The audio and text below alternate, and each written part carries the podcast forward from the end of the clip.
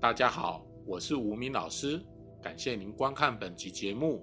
前一集我们解析预言书《乾坤万年歌》止于一九一五年，此书发行的清朝时代。作者注释因为未来尚未发生，所作预言的真实性有待考究。此集我们就来验证看看《乾坤万年歌》预言一九一五年二十世纪之后发生的事情的真本事。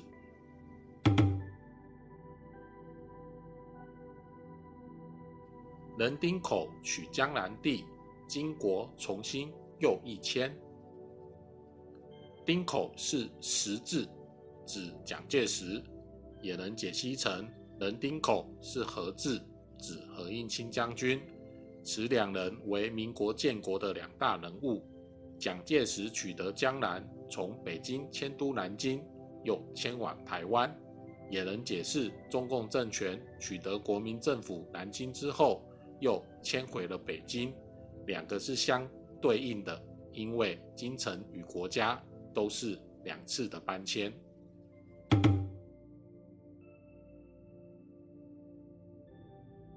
两分疆界各保守，更得相安一百九。大陆、台湾两分疆界各自保守，维持现状，彼此相安一百九十年。这个一百九有比较多的争议。首先，到底是一百九十年或一百零九年，还是维持现状直到民国一百零九年？很明显的，在这之前，有些觉得在民国一百零九年两岸就会开战的解析已经是错误了。那究竟如何判断呢？其实该与下一句一起看，才能看出端倪。那时走出草田来，手持金龙步玉阶。走出草田其实就是个猜字，可解析为苗、黄或走字旁的人。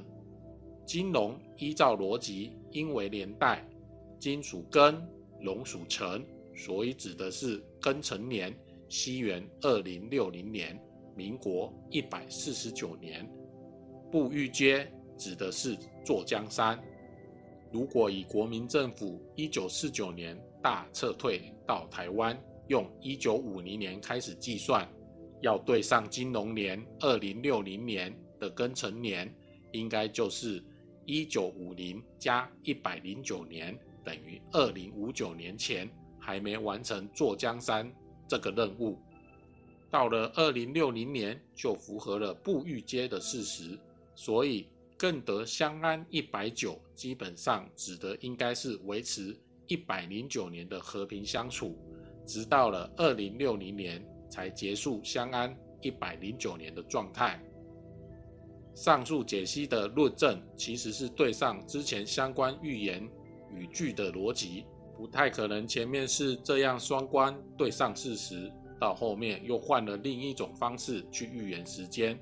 所以基本上一百零九年才是正解。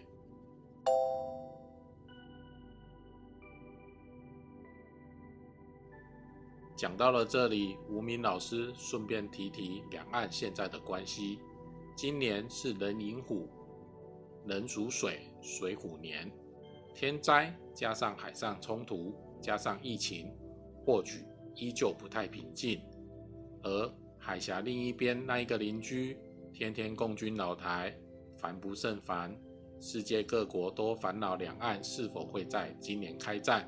在今年二零二二年壬寅年，两岸是否会因此发生战争呢？其实我们往上看那两句的解析，我们可以解析为小冲突会有，但全面的大战或许不会发生。因为我们后续会在解析的《乾坤万年歌》。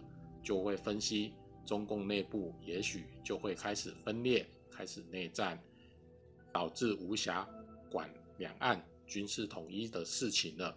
所以，其实要去担心两岸是否会开战，《乾坤万年歌》已经给了年代的答案，可能就要到二零六零年才会有一个真正的结果了。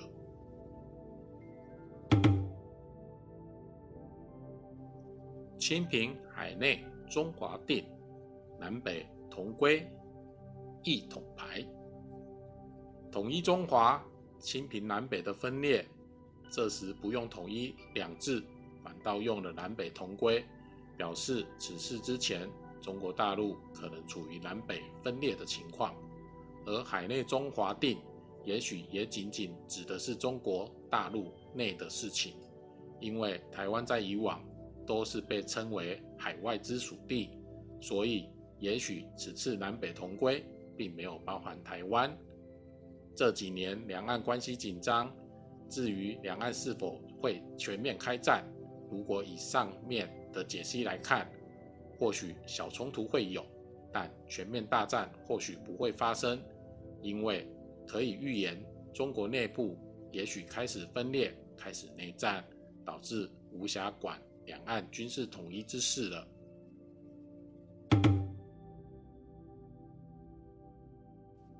谁知不许乾坤久，一百年来天上口。乾坤融合就是个太极，也可以指和平，但好景不长，一百年和平状态被姓吴的给搅乱了。天上口可解析为吴这个字。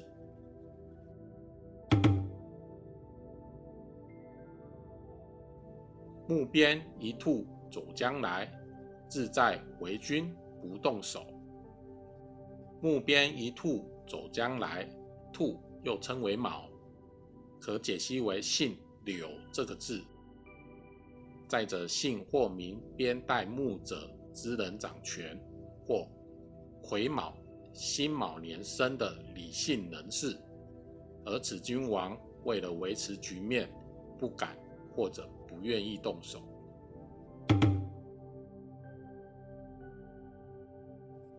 又为绵木定山河，四海无坡两百九。绵木有宋之意，当时的盛世前后也维持了有两百九十年或两百零九年之久。如果以更得相安一百九，指的是一百零九年的话，四海无坡两百九。应指的是两百零九年去相对应。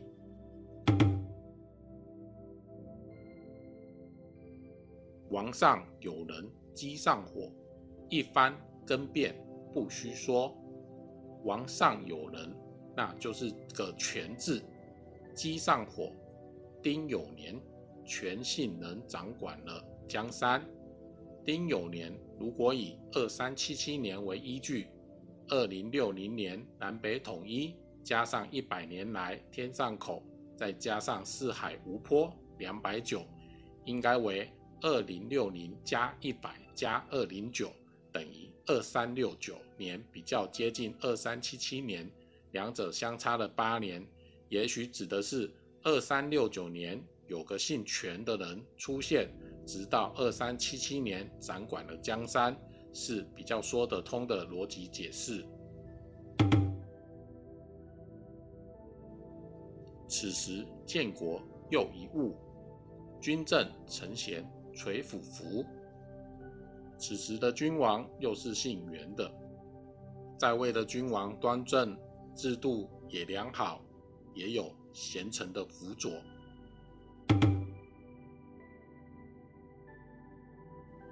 平定四海习干戈，两百年来未设计。平定四海习干戈，迎来了两百年的太平年。两百五十年中好，江南走出招头卯。招头卯是个刘字，两百五十年太平年。因为江南的姓刘的姓氏出现，又分裂为二，一物三合又两分，姓不全亡莫嫌小。元的江山又分裂，虽然不完整，但也至少还有个立身之地。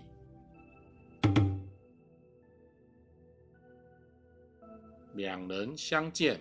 百忙中，自是人人一张弓。南北虽分裂，但两相和谈穿梭中，自是人人便是红。江南江北各平定，一统山河四海同。至此南北各平定。一统山河四海同。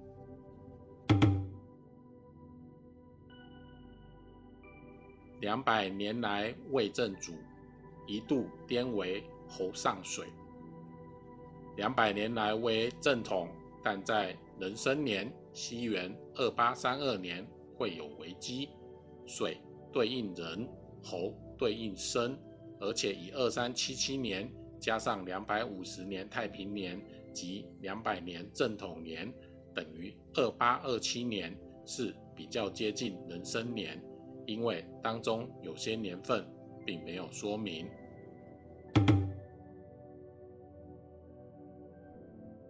别枝花开果儿红，复取江山如旧许。别枝开花果儿红，指的是可能是危机时正主分出的政权。最后复取江山，归一统。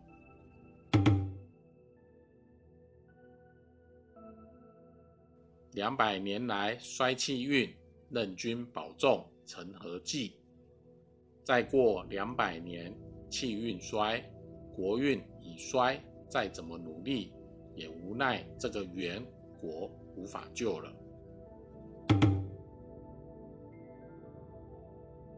水边田上米囊来，直入长安加整顿。水边田上米郎来，指的是姓潘的人，也许从基层而来，入主长安首都，加以整顿，国力统一了江山。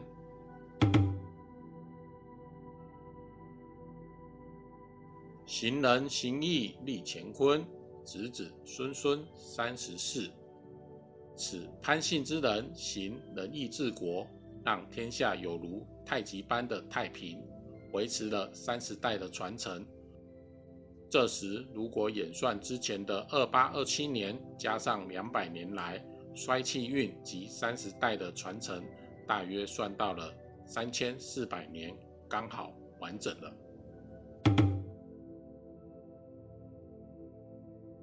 我今只算万年中。波复循环，理无穷。乾坤万年歌只叙述了华夏一万年的状况，止于公元三千四百年为止。但宇宙就是反复循环、无穷无尽的发展下去。知音君子享此术，今古存亡一贯通。如果能融会贯通乾坤万年歌的含义，古今中外一万年的发展就会清楚明了了。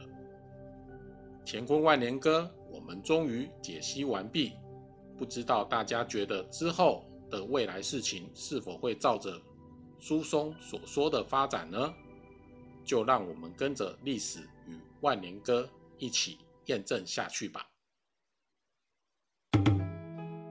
最后，无名的师傅说：“突然发现，时间也许真的是一本本阿卡西记录的生命之书啊！因为用几集影片来解析古今一万年的发展，如同在阿卡西记录图书馆翻阅了几本书就看完一万年的华夏历史啊！”